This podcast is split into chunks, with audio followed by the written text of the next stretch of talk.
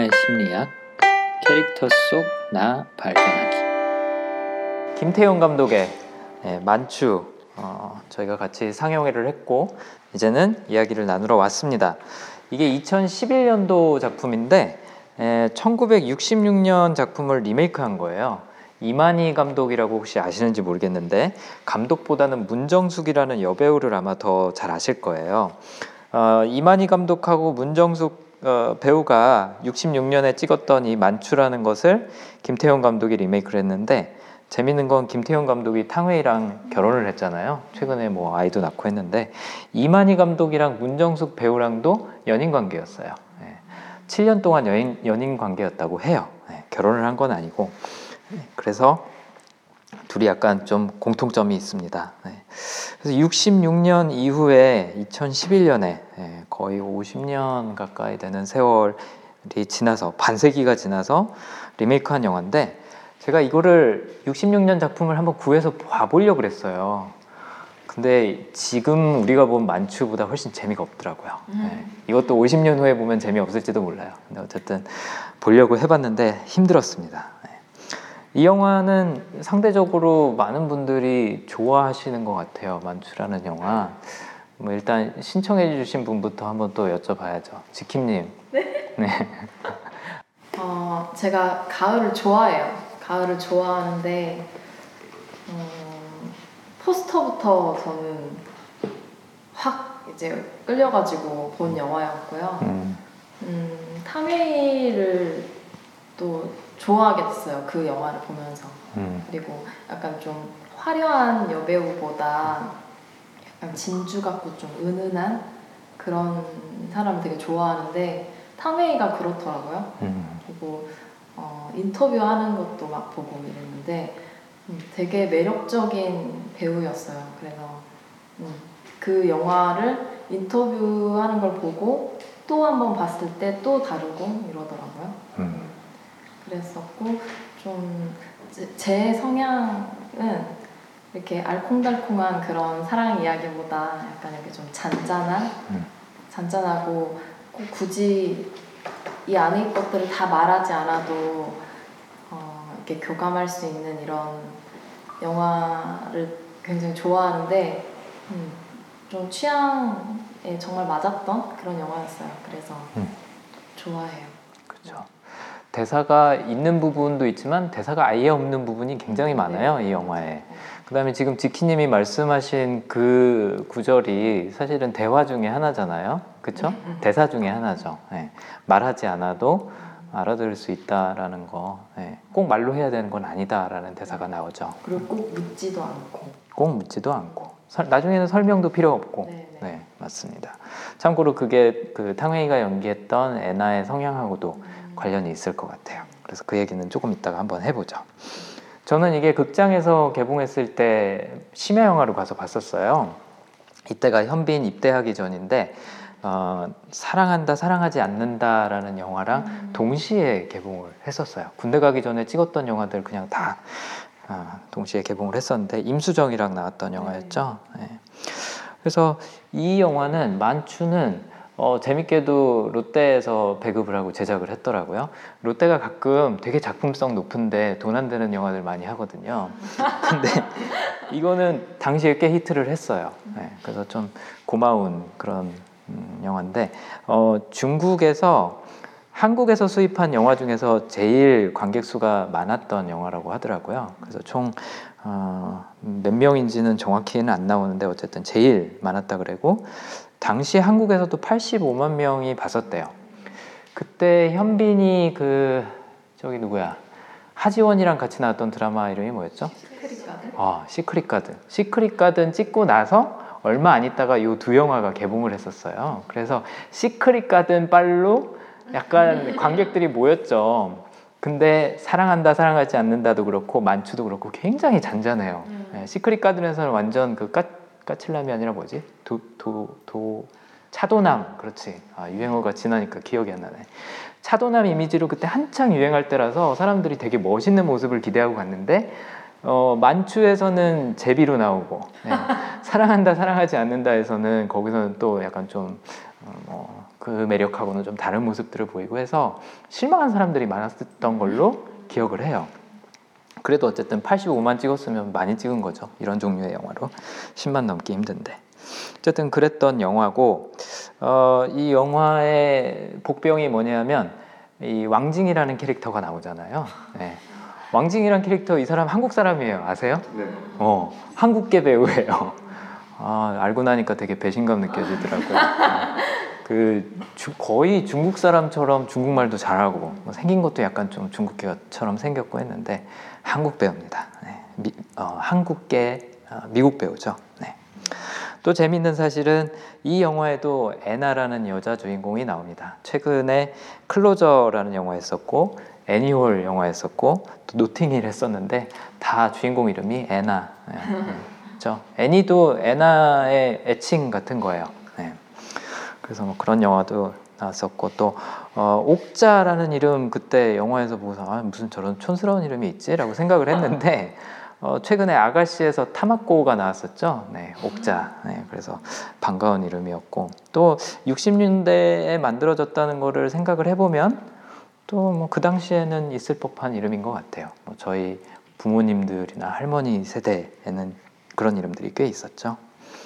또 마지막으로 시애틀이 굉장히 멋있게 나오죠. 예, 시네마토그래피가 너무 멋있어서 이 영화 때문에 시애틀에 가고 싶어졌던 사람들도 꽤 있을 것 같아요. 그 다음에 또 갔다 오신 분들은 시애틀 풍경 보면서 아 맞아 저기 갔었는데 약간 유명한 곳들은 웬만한 데 다 나오잖아요. 예, 그래서 그런 것들을 추억할 수 있는 그런 영화였던 것 같습니다. 또 마지막에 주제곡 나오는 게 이게 블루레이 버전에만 있는데 탕웨이가 직접 부른 주제가예요. 마지막에 나오는 노래가. 네, 그래서 뭐 영화 내에서 대사도 별로 없고 되게 얌전하게 있었는데 마지막에는 주제가를 네, 불러서 장식을 해줬습니다.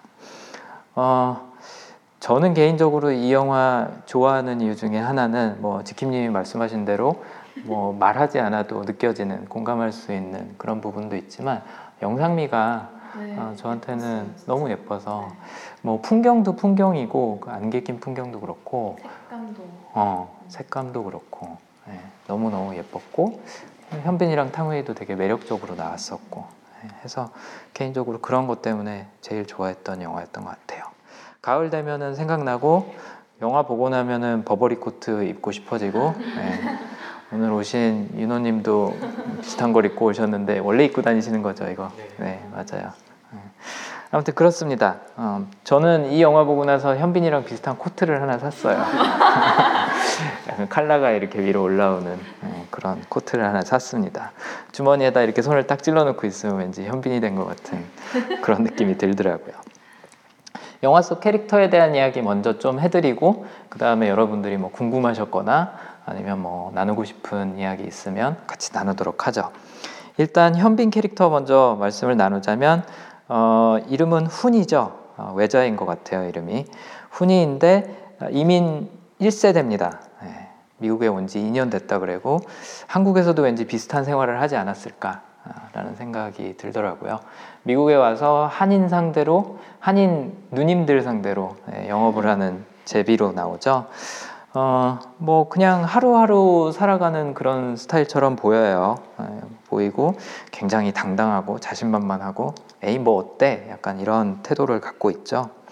어, 애나한테 처음에 돈을 빌릴 때도 어, 슬쩍 봐갖고 아, 저 사람 왠지 빌려줄 것 같다 싶으니까 당당하게 걸어가서 어, 빌리고 또 버스 기사한테는 내 친구가 표를 잃어버려서 내가 지금 돈 받은 거다. 굉장히 좋게 말하면 당당하고 나쁘게 말하면 뻔뻔한 그런 면모가 있죠. 그런 성향이 아마도 자기 확신이라는 성향 때문에 나오지 않았을까 싶어요. 자기 확신 성향 갖고 있는 사람들의 특징 중에 하나가 어, 상대방의 의견이나 뭐 감정에 별로 관심이 없어요. 내가 옳다라고 생각하고 내가 그렇게 생각하면 그게 곧 현실이고 음, 그냥 나는 밀어붙이는 거죠. 내 스타일대로. 내 마음대로인 거예요. 네. 또 뭐 아까 이제 당당하다라고 얘기를 했었는데 또 하나는 좀 무모하죠. 예, 남들이 보기에 쟤는 뭘 믿고 저럴까, 어, 뭘 믿고 저렇게 앞으로 돌진만 할까 싶은데 그런 면도 자기 확신 성향 갖고 있는 사람들이 갖고 있는 특징 중에 하나입니다. 예, 그래서 뭐 영화 속에서 뭐 그 탕웨이가 연기했던 애나가 어, 당신이 여기 돌아올 때 나 없을 거예요라고 하는데도 알아라고 얘기를 하면서 별로 상관 안 한다. 약간 그런 투로 얘기를 하죠. 또 뭐 만족 못하면은 돈 안 내도 돼요. 어, 그것도 뭐 내가 결정하는 거고 오늘은 내가 가이드 할 테니까 나만 따라와요. 이런 식으로 본인이 리드하고 또 본인이 정하고 남은 그냥 뭐 알아서 따라오든지 말든지 네, 그냥 그런 캐릭터라고 볼 수 있을 것 같아요. 또 뭐그 왕징한테도 어, 너 웃는 게 마음에 안 들어. 어, 또 웃어, 웃으면 죽여버릴 거야. 뭐 이런 얘기하는 것도 보면 음, 본인의 그런 좋게 말하면 주관이 굉장히 확실한 스타일인 거죠. 그래서 자기 확신이라는 성향이 하나가 있을 것 같고 또 하나는 적응이라는 성향으로 예상을 해봤어요. 어, 굉장히 농담하는 거 좋아하고 장난치고 뭐 이러는 스타일이잖아요. 가볍게 가볍게 예, 그냥 현재에 집중해서 어, 사는 거죠. 뭐 과거를 되돌아보면서 내가 했던 행동들을 곱씹거나 아니면 미래를 위한 계획을 세우거나 사실 미래를 위한 계획 생각하면은 그 호텔에 돈 주러 왔던 누님 그분하고 같이 살아야죠. 네, 굉장히 안정된 미래를 보장을 하는데 그러지 않죠. 네, 본인이 하고 싶은 대로 하는 거는 자기 확신인데 또 그때그때 내 마음 가는 대로 움직이는 거는 적응 성향이라고 볼 수가 있을 것 같아요. 네. 또 약간 좀 능글능글하기도 하고 네, 흘러가는 대로 네, 그런 좀 자유로운 모습을 보여주죠. 뭐 그 누님의 남편이 어, 지금 너 찾아서 죽이려고 그랬다 그랬더니 아 뭐 어때 됐다 그래 어, 뭐그 정도도 음, 무서우면은 일 못하지 뭐 이런 얘기하고 뭐 어, 그때 그때 임기응변으로 상황에 대응하는 걸 좀 잘하는 편이잖아요. 뭐 중국집에서 아, 중국집이 아니지. 장례식장에서 어, 탕웨이가 중국에서 돌아온 것처럼 그렇게 설정으로 얘기할 때도 받아주고 어, 나도 같이 중국에서 왔다라고 얘기하는 것도 그렇고 또 뭐 시계 주면서 어, 내 시계 갖고 있어라. 내가 나중에 돈 줄게 뭐 이런 식으로 그때그때 상황을 좀 잘 모면을 하는 편이에요. 뭐 거짓말도 잘하고 네, 연기도 잘하고 어, 그다음에 뭐 어, 상대방이 에, 알아들을 수 없는 말을 해도 뭐 하오 하이 하면서 대화를 이어가고 어, 이런 부분도 그냥 현재에 집중해서 에, 그냥 흘러가듯 사는 음, 그런 모습이라고 볼 수가 있습니다. 그래서 현빈의 성향은 자기 확신이라는 성향, 그 다음에 또 적응이라는 성향, 예, 그 두 가지 때문에 내가 하고 싶은 대로 하고 내가 하고 싶을 때 하고 예, 그렇게 좀 자유롭게 사는 그런 모습이라고 볼 수가 있죠. 반면에 탕웨이가 연기했던 애나는 별로 그렇게 자유롭지 않은 사람이에요. 어떻게 보면 어, 전형적인 그런 반대의 모습을 그려놓은 것 같아요. 한 사람은 정처 없이 떠도는 그런 떠돌이고 한 사람은 감옥에 갇혀 있던 자유롭지 못한 몸이고 또 본인의 감정 표현도 자유롭지 못하죠. 네.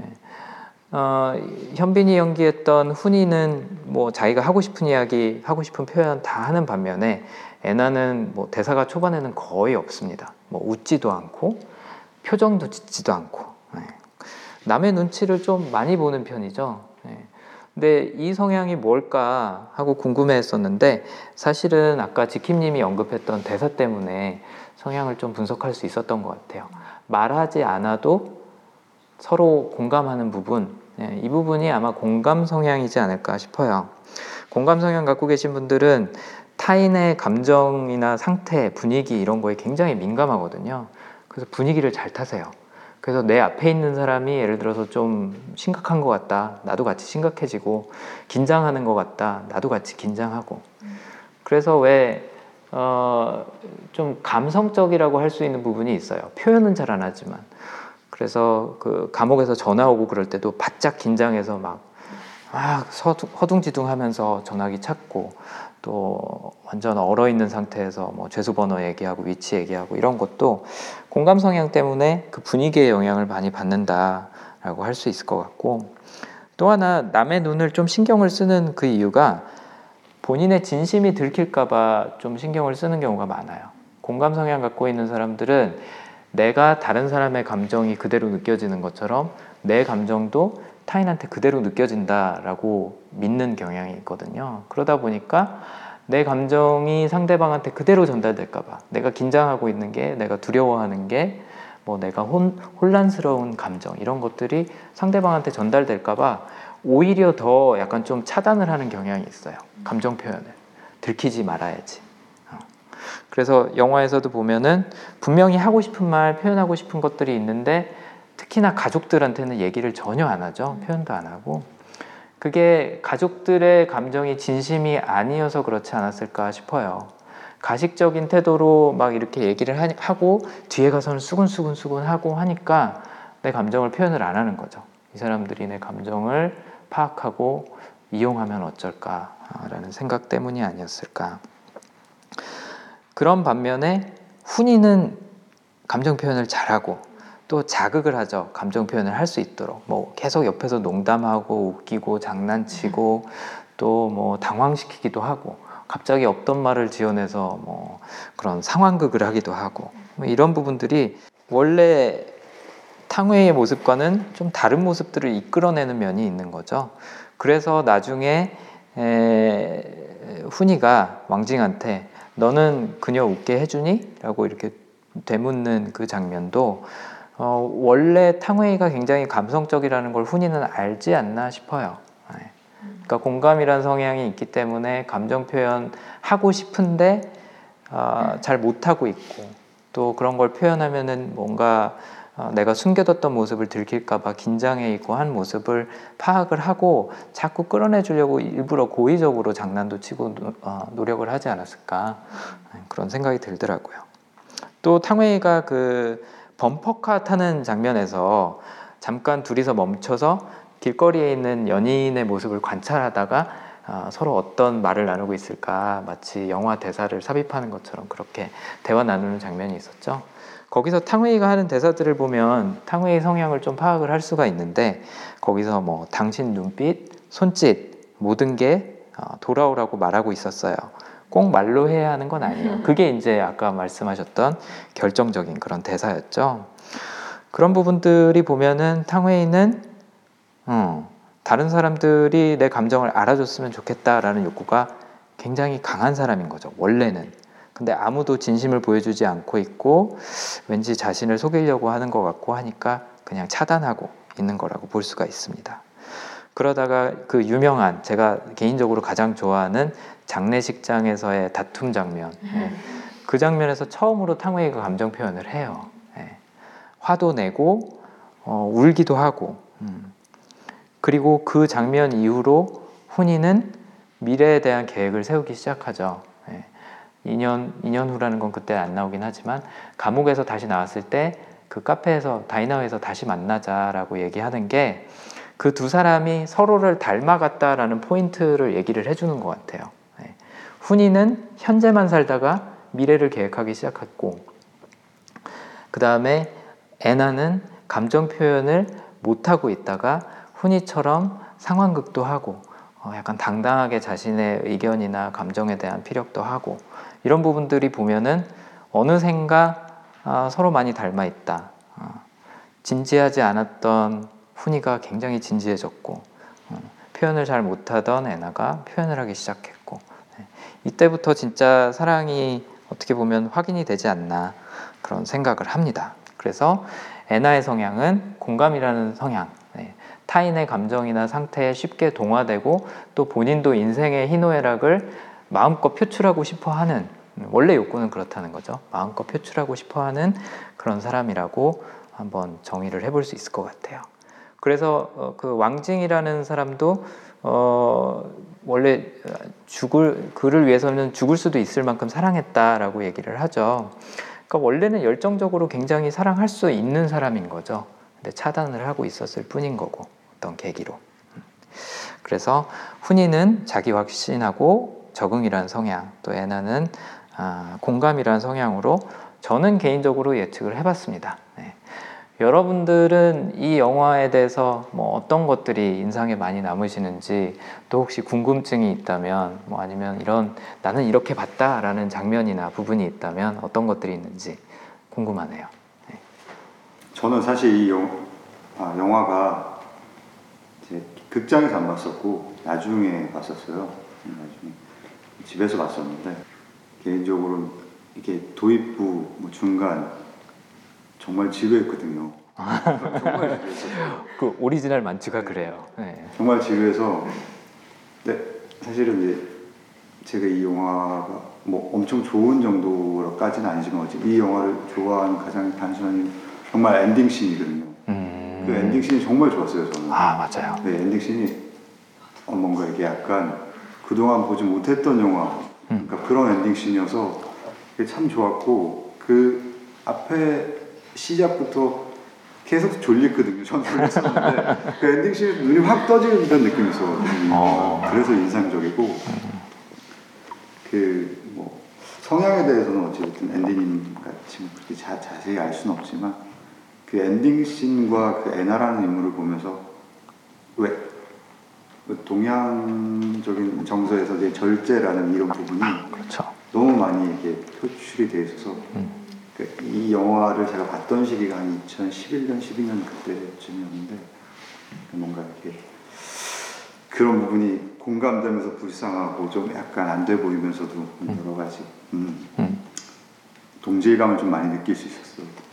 음. 엔딩 씬 제일 좋았던 것 같습니다. 맞아요. 그 엔딩 씬이 여운이 굉장히 오래 남았죠.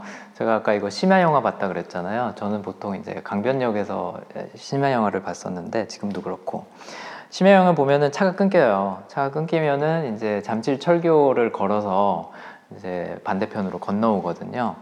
건너오는 게 한 2, 30분 걸리는데 어, 다리 건너오는데 계속 생각이 나는 거예요. 마지막 장면이. 그리고 저도 모르게 약간 한숨이 나더라고요. 어, 말씀하신 것처럼 안타깝고 불쌍하기도 하고 참 기구한 운명이다라는 음, 그런 생각이 많이 들었던 것 같아요. 어, 지킴님이 아까 처음에 말씀해 주셨던 게 사실은 이 영화의 주제라고 할 수 있을 것 같아요. 지금 레이저님이 말씀하신 게 네. 다른 이름으로 불러드릴까요? 데이비스로 데이비드로 불러드릴까요?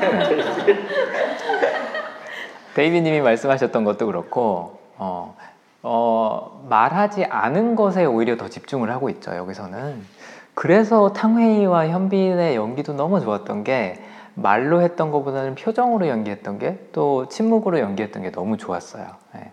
동양적인 거 언급하셨는데 우리가 흔히 미술 시간에 옛날에 배웠던 여백의 미 전형적인 그런 거죠 음.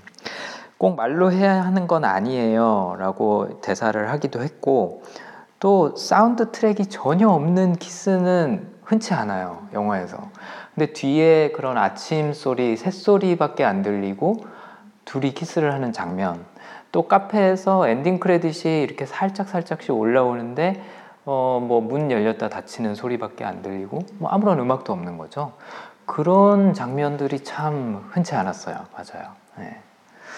그래서 뭐 그런 엔딩 씬 때문에 이 영화가 더 기억에 남는 것도 큰 것 같아요. 마치 영화를 보지 않아도 장면이 머리에 떠오르죠. 예. 마치 보고 있는 것처럼 이렇게 쫙 떠오르는 게 있습니다.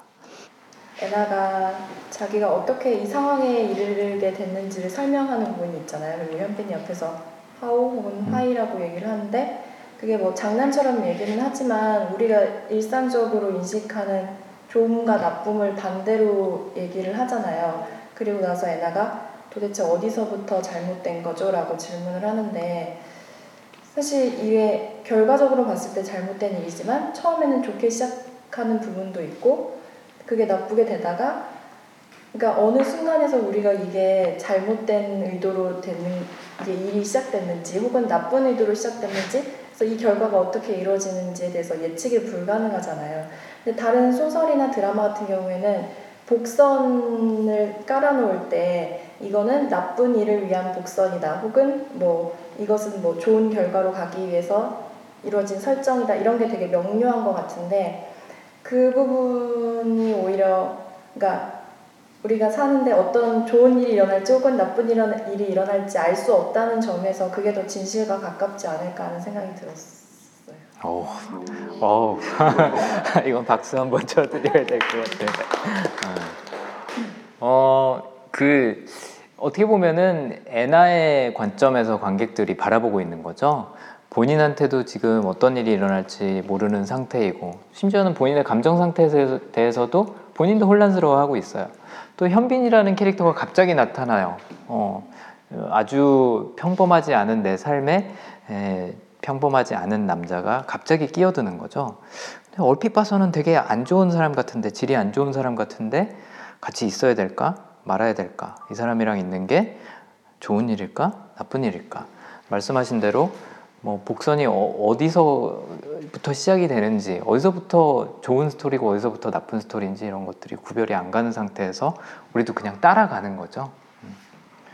그래서 그런 측면에서 어, 말씀하신 대로 예측 불가능한 면이 어, 그런 애나가 느꼈던 혼란 또 관객도 거기에 같이 공감할 수 있는 부분이 아닐까 네, 싶네요.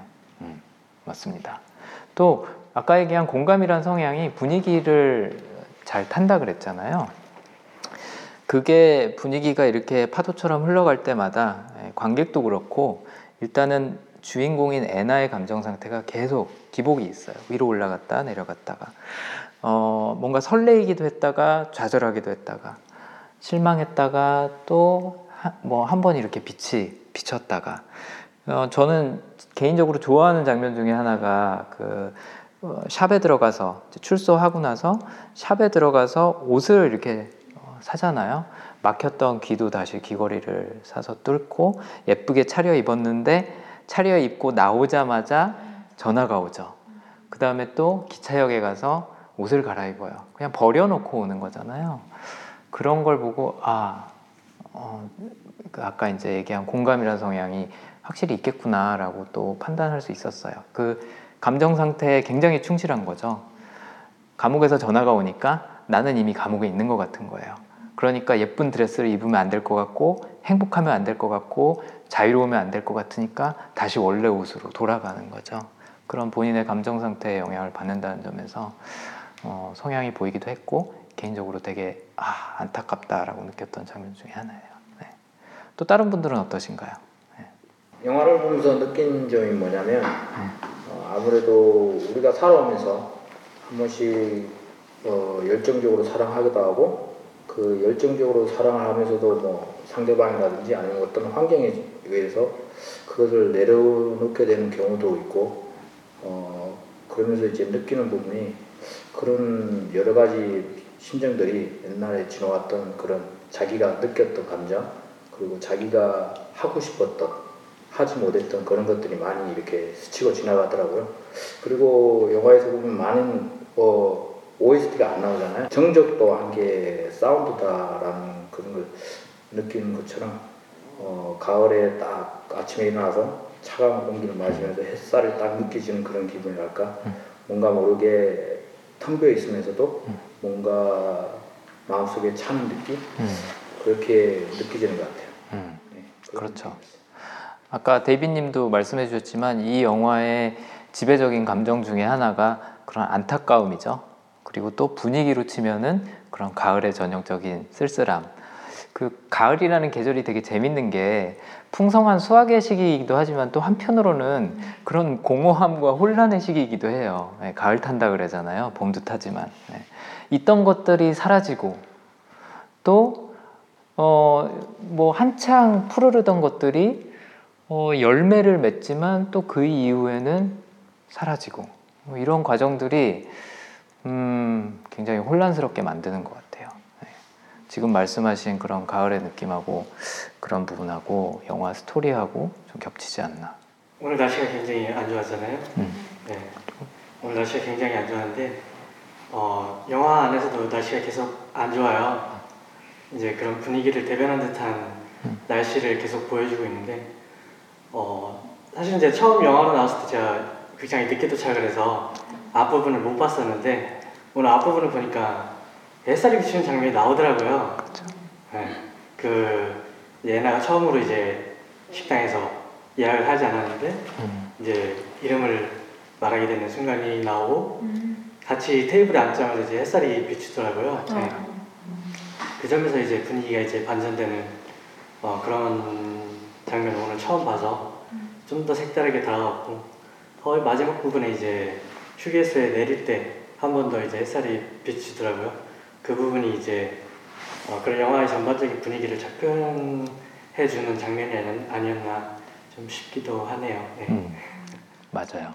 영화에서 뭐 그런 약간 뭐 암시하는 그런 것들이 좀 있죠. 줄거리가 아니라 약간 상징적으로 지금 말씀하신 그런 햇살도 그런 부분이고 저는 또 재밌게 봤던 게 그 파이크 플레이스 마켓이잖아요. 그 둘이서 뭐 뛰어다니고 뭐 지금 말씀하신 밥 먹고 하는 그 장소가 왜 유령 투어 나오잖아요. 그 두 사람이 유령으로 비춰졌다는 게 저는 재밌는 설정이라고 생각을 했어요. 마치 사회에서 아무도 없는 것처럼 취급하는 두 사람인 거죠. 우리가 흔히 뭐 주변에서 제비 혹시 아시는 분 있으세요? 뭐 없으시죠? 네. 그리고 뭐 감옥에 있는 그런 재소자 모르잖아요. 우리 눈에는 잘 보이지 않는 사람들이에요. 네. 어둠 속에서 이렇게 돌아다니는 사람들인데 그 두 사람이 유령으로 이렇게 마침 비춰주고 그게 웃음 포인트가 됐다는 것도 저는 되게 재밌는 비유라고 생각이 들었었어요. 근데 지금 윤호님이 말씀하신 것처럼 햇살이 비추고 또 안개가 다시 돌아오고 이런 부분도 그런 상징적인 의미가 분명히 있었을 것 같아요. 네. 애나가 그 장례식 끝나고 나서 식당에서 감정 폭발할 때 저도 좀 영화 보고 나서 느꼈는데 제 감정도 되게 후련함을 느꼈거든요. 와 내가 이 영화를 되게 애나의 감정에서 집중해서 보고 있구나 이런 거를 참을 좀 느꼈어요. 그러니까 그만큼 그 애나라는 주인공의 감정에 집중할 수 있었던 건 뭘까 생각해 보니 이 영화가 되게 수채화 같은 거예요. 그러니까 배경은 되게 연하고 잔잔한데 그 안에 이제 예를 들면 빨간색 뭐 물방울이 하나 떨어졌다 치면 그 번짐이 크잖아요. 그러니까 애나의 감정이 크게 보이고 하나부터 저는 어떤 것도 되게 좋아하냐면 그 애나가 과자 먹는 씬이 있어요. 그리고 현빈이 포도를 씹어 먹는 씬이 있거든요.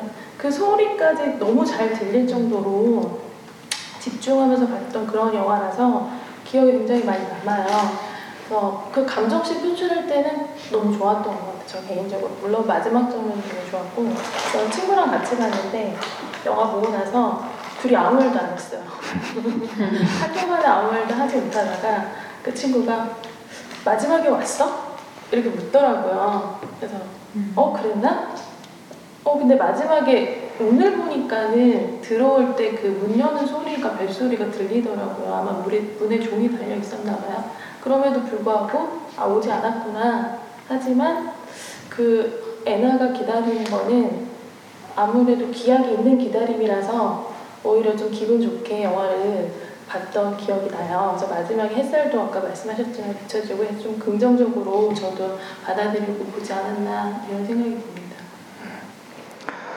혹시 영화 마지막 장면 보고 나서 약간 좀 뭐 눈물 흘리시거나 글썽글썽 하셨던 분 계세요? 그때 오진 않았다라고 생각은 했지만 사실 그 2년 후만 보여준 거지 그 뒤를 보여준 건 아니잖아요. 음. 음, 그리고 뭐 나오는 날이 언제일지 몰랐을 수도 있고 음. 음, 어떻게든 만났을 거라고 생각해요 저는. 음. 음, 저도 어떻게든 네. 만났을 거는 같아요. 음. 근데 그 장면에 현빈이 왔었으면 사실 영화에 조금 감상이나 감- 어떤 느낌이 떨어졌을 것 같아요. 그래서 김태형 감독님이 아 진짜 대단하다. 음, 그리고 장면 장면 예쁜 게 너무 많아서 음. 기억에 많이 남아요. 근데 겨울에 그왜그 시애틀 거리를 걷는 장면이 나오잖아요. 그래서 아 정말 걷고 싶다 저기를 누군가와 함께 이런 생각도 했었던 것 같아요. 참고로 제가 시애틀에서 살다 왔어요. 음, 살다 왔었는데 맨날 가던 장소들이에요. 뭐 저기 파이크 플레이스 마켓도 그렇고 길거리도 그렇고 그래서 이렇게 표지판 보이고 건물 보이고 그러면 아 저기라고 알아요. 겨울에 에, 시애틀에 눈이 오는 게 별로 흔치 않은 일이에요. 예, 그래서 어떻게 그때 잡았는지는 모르겠지만 살 때 보면 한 1년에 한 세 번 정도 눈 와요. 겨울에. 근데 안개는 많이 끼죠. 안개는 종종 끼는데 그것도 9월부터 아니 10월부터 한 1, 2월 정도까지 한 세네 달 정도만 그렇고 나머지는 날씨 진짜 좋아요. 예. 뭐 영화에서 뭐 시애틀은 뭐 구름이 많이 끼는데 뭐 이런저런 얘기 하잖아요. 그게 딱 그 겨울하고 봄 그 사이 그때만 그래요. 나머지는 날씨 진짜 좋아요. 아까 윤호님이 언급하셨던 그런 햇살이 항상 비추고 있습니다. 네. 네, 아무튼 시애틀에 다녀오신 분들은 되게 센티멘탈해지실 것 같아요. 이 영화 보면 다운타운의 그 풍경을 그대로 담아내서 예쁘죠. 네, 그런 것들이 시애틀 걷고 싶으신 분들은 네 겨울하고 봄 피해서 네, 가시기 바랍니다. 나머지는 날씨 진짜 좋아요. 아, 저 어느 학교들로는 이해가 되는 부분인데 현빈의 성격을 생각하면 근데 어떤 장면이 재밌었냐면 현빈이 그 애나랑 같이 걷다가 갑자기 식당 문을 딱 열어주잖아요. 그래서 우리 예약했어요. 그 장면 할 때 사실은 둘이 어떤 말을 주고받았던 상태는 아니었던 것 같은데 어떤 느낌적 느낌으로 훈이가 어, 딱 알아채고 문을 딱 열어줬을 때 어, 도대체 어떤 성향 때문에 이렇게 금방 알아채고 원래 뒤에 걷고 있었거든요. 분명히 애나보다 앞에 나와서 딱 문을 열어줬을 때 어, 어떤 성향이 작용했을까 궁금해요. 어, 저는 개인적으로 그거는 성향보다는 약간 좀 그런 직업적인 특성이 아닐까라는 생각을 했는데 어, 원래는 좀 자기 멋대로 하는 스타일이에요. 그러니까 잘 맞춰주는 것처럼 보이지만 사실은 주관이 되게 확실해요. 어, 누님이 돈 준다고 해도 뭐 같이 살자 그래도 안 살아요. 예. 그다음에 뭐 방으로 이렇게 올라갈 때도 아, 둘이 자려고 올라가는 건가 했는데 그냥 들여보내고 또 본인은 나오고 하는 거 보면 원래 그냥 자기 하고 싶은 대로 하는 사람인데 그냥 직업적으로 어쨌든 맞춰주는 게 일이니까 그런 것들을 잘 파악하지 않았을까라는 생각이 들고 또 아까 적응 성향이 있기 때문에 임기응변에 좀 강하다라고 말씀을 드렸잖아요. 그래서 그런 부분이 좀 드러나지 않았나 싶어요. 예. 어, 어, 지금 레스토랑에 가고 싶은가 보다. 그래, 들어가자. 문 바로 열고. 뭐 이렇게 생각해보고 고민하고 이런 게 없죠. 그냥 해야겠다 싶으면 바로 하는 거잖아요. 또 웨이터가 좋은 자리 줄 것 같으니까 우리 예약했어요. 그 다음에 또 그런 의도도 있었던 것 같아요. 애나의 이름이 알고 싶어서.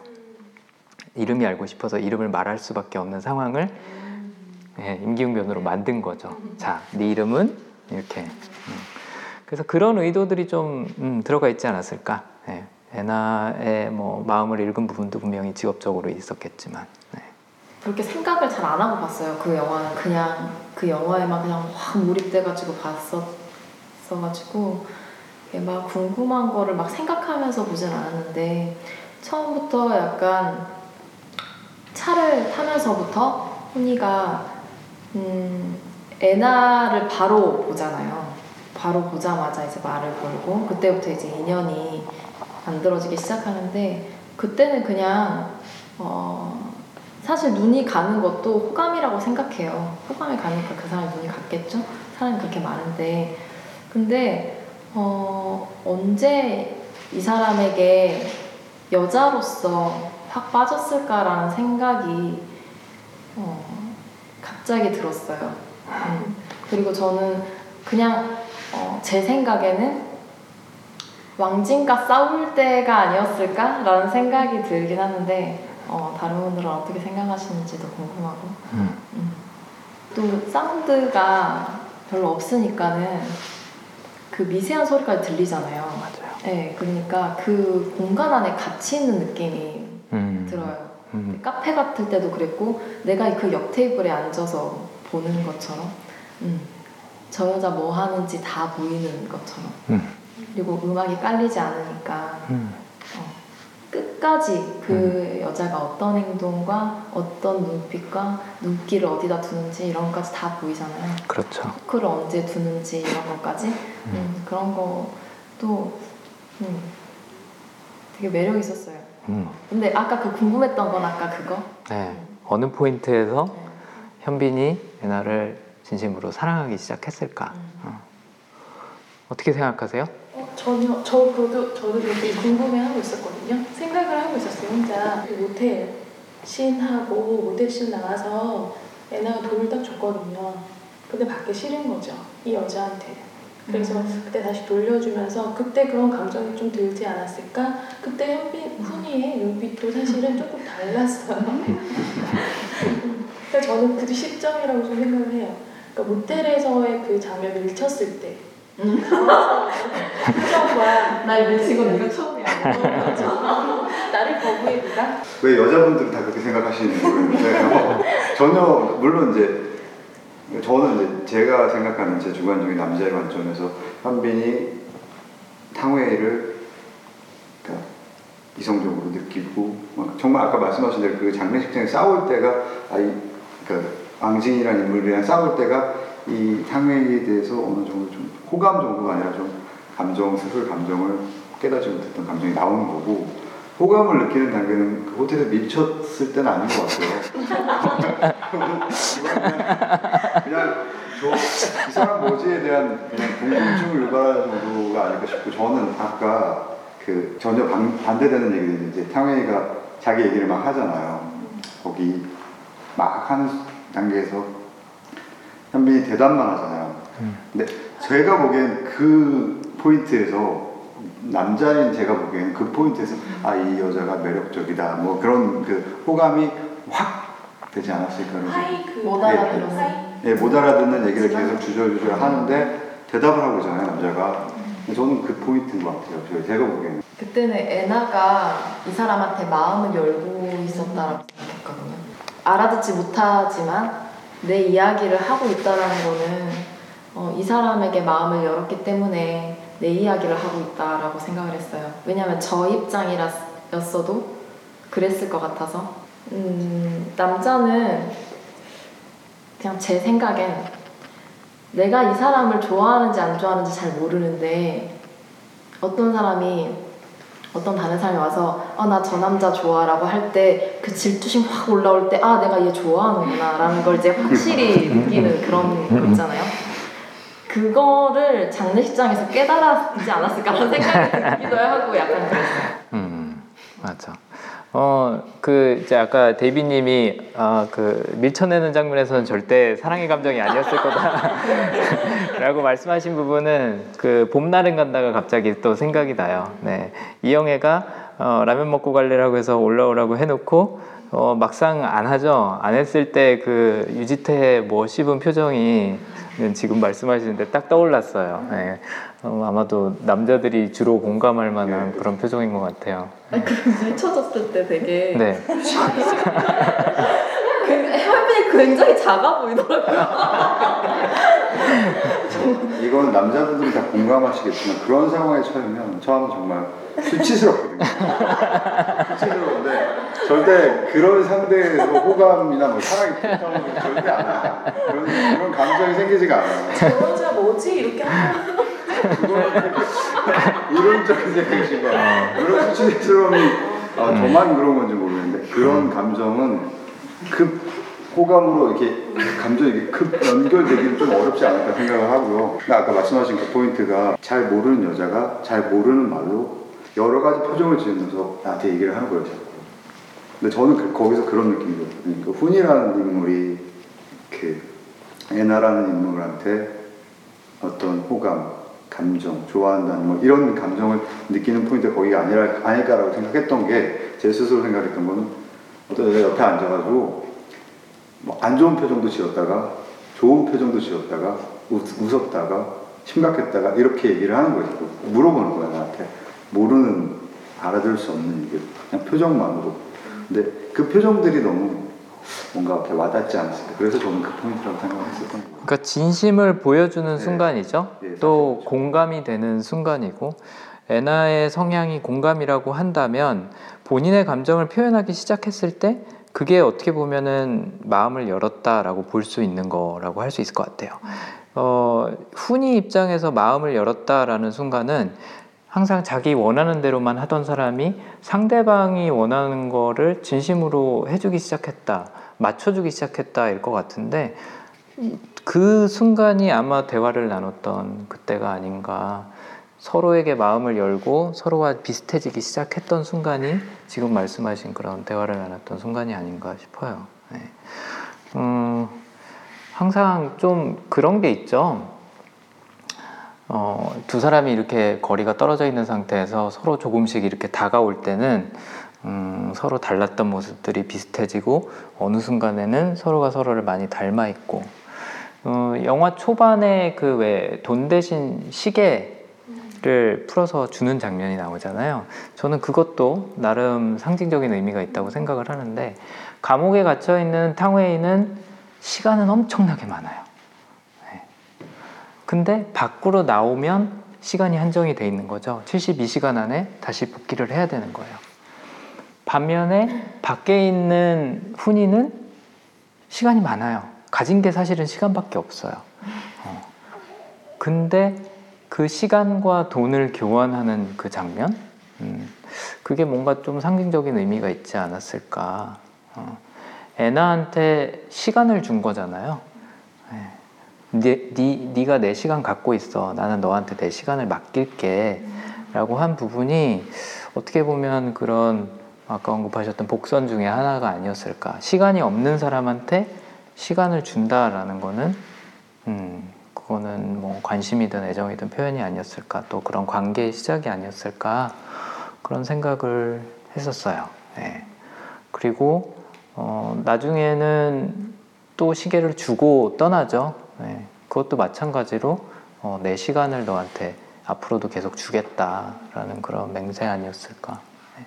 근데 아무튼 그 장례식장에서의 씬이 네, 그게 사실은 영화에서의 그 카타르시스죠. 네, 절정이었던 것 같아요. 네, 거기서 서로 감정도 표현하고 훈이도 이 여자를 그냥 단순히 그냥 재밌게 노는 친구가 아니라 어, 어찌 보면 음, 정말로 사랑하고 싶은 사람, 교감하고 마음을 나누고 싶은 사람 변해가는 과정이 그때가 아니었나 네, 그런 생각이 듭니다. 궁금한 게 있었는데요. 영화 장면이 전반적으로 되게 좀 냉정하고 뭐 꾸밈이 없다고 해야 되나 그렇잖아요. 근데 그 놀이공원에서 둘이 범퍼카를 타고 나서 두 외국인 남녀의 대화를 자기네들이 유추를 하고 그 다음에 약간 장면이 판타지처럼 변하는 게 있는데 저는 그게 좀 튄다고 생각을 했거든요. 그래서 왜 중간에 그런 기교를 넣었는지 그게 좀 궁금하더라고요. 그 장면에 대해서 같은 의견을 갖고 계신 분들이 상당히 많아요. 이 영화에서 유일한 에러였다라고 느끼시는 분들이 관객분들 중에 꽤 있더라고요. 네. 그래서 뭐 제가 김태형 감독한테 물어볼 수는 없지만 그 그러니까 공감 성향이라는 걸 한번 베이스로 해서 생각을 해보자면 공감 성향 갖고 있는 사람은 인생의 희노애락을 그대로 경험하고 싶어 하고 또 자신의 감정도 표출하고 싶어 하는 사람이에요. 근데 아까 말씀하신 것처럼 절제되어 있었잖아요. 감옥이라는 환경에서는 내 의견도 감정도 표출할 수가 없어요. 네. 그런 상황이고 또 밖에 나와서도 내 가족이라고 형제 자매들이라고 하는 사람들조차도 나한테 가식적으로 대하고 진심을 보여주질 않아요. 그러다 보니까 계속 나는 마음을 숨기고 있을 수밖에 없는 거죠. 그랬다가 이제 그 장례식장에서 밥 먹다가 폭발을 하기도 하지만 그 전조가 아마 그 장면이 아니었을까 싶어요. 탕웨이가 처음으로 말을 하기 시작하잖아요. 입을 열고 이입을 하죠. 캐릭터들의. 그러면서 아마 저 사람은 저런 느낌일 거야 라고 얘기를 하는데 대사를 잘 들어보면 본인의 경험이에요. 본인이 그 왕징한테 버림을 받았던 경험 에 대한 감정들을 막 얘기를 하는 거죠. 거기서부터 애나는 솔직한 마음들을 좀 열지 않았나. 그 다음에 그런 것들이 꾹꾹 눌려있고 닫혀있던 감정이 확 하고 나왔을 때는 우리가 흔히 느끼는 그런 감정이 아니라 거의 환타지 수준의 그런 감정으로 과하게 예, 과장돼서 나오지 않았을까 그런 식으로 유추해 볼 수 있을 것 같아요. 예. 거기서 이제 훈이 말을 훈이 말을 할 때는 이제 그 페르소나라고 하나요? 그 외국인 남자가 대사를 할 때 입모양이랑 대사를 정확히 일치를 시키더라고요. 근데 이제 애나가 말을 하기 시작할 때는 이제 입모양이랑 다른 말들을 뱉어내면서 이제 은연중에 자신의 마음속에 있던 말들을 이제 뱉어내기 시작하는 것 같아요. 뭔가 전환되는 시점이 되지 않았나 생각을 합니다. 네. 그 입모양이 겹치는 순간도 있긴 있어요. 근데 말씀하신 것처럼 어, 애나가 본인의 마음을 꺼내기 시작했다라는 게 그 장면의 뭐 의미라면 의미이지 않을까. 네. 그두 사람을 주인공으로 하고 내가 이 사람 이 두 주인공으로 작품을 만들다면 이렇게 만들 거야라는 어, 자기의 감정을 이입해서 이렇게 내가 하고자 했던 욕구를 거기다 담았다고 생각했어요. 음. 음, 그래서 음. 약간 어, 싸우고 가는 것처럼 보였지만 약간 뭔가 환타지스럽게 보이는 장면부터는 남자가 여자를 따라오죠. 어, 따라오고 나서 이제 춤을 추면서 이제 하나가 되는 모습이 나오잖아요. 그러면서 아 지금 내 상황은 그렇지 못하지만 내 바램은 이런 거였어라는 걸 반영한 게 아니었을까라는 네. 생각이 들었어요. 맞아요. 그 부분에서부터 어떻게 보면 현빈이 갖고 있던 자기 확신의 성향하고 애나가 닮아가는 부분이기도 한 거죠. 내가 원하는 것들, 내 욕구 이런 것들을 표현을 하고 또 주장을 한다는 게 그 장면에서 간접적으로 나오지 않았나. 직접적으로 나왔던 거는 이제 그 장례식장 장면이었고. 네. 혹시 뭐 지킴님이 신청하셨으니까 또 마무리도 한마디 해주실 거 있으신가요? 네. 음, 참고로 지킴님은 뭐 이렇게 한 말씀 부탁하면 항상 말씀을 해주세요. 다, 다 그러지 않아요? 아니에요? 음, 어, 제가 이 영화를 보기 전인가 본, 아, 본 후에, 본 후에 그 영화를, 이 영화를 소개하는 프로그램이었는지 아니면 후기를 감상하는 그런 프로그램이었는지 모르겠는데 어떤 프로그램에서 어, 그 출연진이 나와가지고 그 작은 화면 그 영화 모니터. 예, 모니터 화면이 이렇게 작게 나와가지고 어, 저런 사랑은 서른 이상이나 할 수 있다 약간 이렇게 말, 말을 하더라고요. 근데 제가 그 영화를 봤을 때는 어, 스무 살 초중반 때였거든요. 그래가지고 그걸 보면서 아 저는 그 영화 이, 이, 그 영화를 볼 때 내가 저런 사랑을 할 수 있을까라는 생각을 했었어요. 그리고 저런 사랑을 원하는 건 30대 이상이나 가능하다 약간 이렇게 이야기를 했을 때 어, 많이 내가 많이 늙었나 보다. 약간 정신적으로 약간 좀 이 나이 때보다는 좋게 말하면 성숙이고 음. 많이 좀 지쳐 있나라는 생각도 들었고 음, 그런 마음에 이 영화를 보면서 아 정말 나도 저런 애나처럼 시체 같았던 때가 있었는데 약간 살아있지만 죽어있는 얼굴을 가지고 있잖아요. 근데 그럴 때 이 살아있는 표정을 불러일으키게 해줄 만한 저런 훈이 같은 사람이 그 당시에 있었으면 내가 그 시체 같은 그 시간을 약간 벗어날 수 있지 않았을까라는 생각이 들면서 음, 모르겠어요. 제가 좋아하는 영화들은 어떠한 어떤 포인트든 나랑 겹치는 포인트가 있어야 이렇게 푹 빠지는 것 같은데 저도 그랬기 때문에 이 영화에 더 많이 감정이입을 했던 건 음. 같다라는 생각이 들었어요. 지킴님도 어쩌면 공감이란 성향이 있을지도 몰라요. 네. 누군가 나한테 그렇게 즐거움을 불러 일으켜 줄 수 있었으면 좋겠다라고 생각하는 게 공감 성향 갖고 있는 분들이 할 만한 생각이에요. 네. 자기 확신 갖고 있는 사람들은 내가 재밌는 거 찾아가고 만들어가고 하는 거죠. 공감은 상대방이 즐겁고 기분이 좋으면 나도 거기에 전염되기 때문에 그런 사람을 원해요. 네. 약간 두 가지 성향이 제가 다 가지고 있어요. 음, 자기 확신도 보이긴 보여요. 그래요? 네. 네, 근데 어, 그 정말 애나처럼 표정 없었던 그런 시기가 몇 년간 있었기 때문에 음, 그때는 애나의 얼굴에 얼굴을 보면서 내 거울을 보는 느낌이었거든요. 그래서 아, 저런 훈이 같은 사람이 필요하다 지금 이런 생각이 많이 들었던 그런 영화였고 또 말을 하지 않아도 이렇게 대화가 가능한 이런 사람 이런 사랑을 보면서 사랑이라고 정의할 수 있겠죠? 근데 정말 그걸 보면서 저런 사랑 진짜 할 수 있을까? 나도 저런 거 원하는데.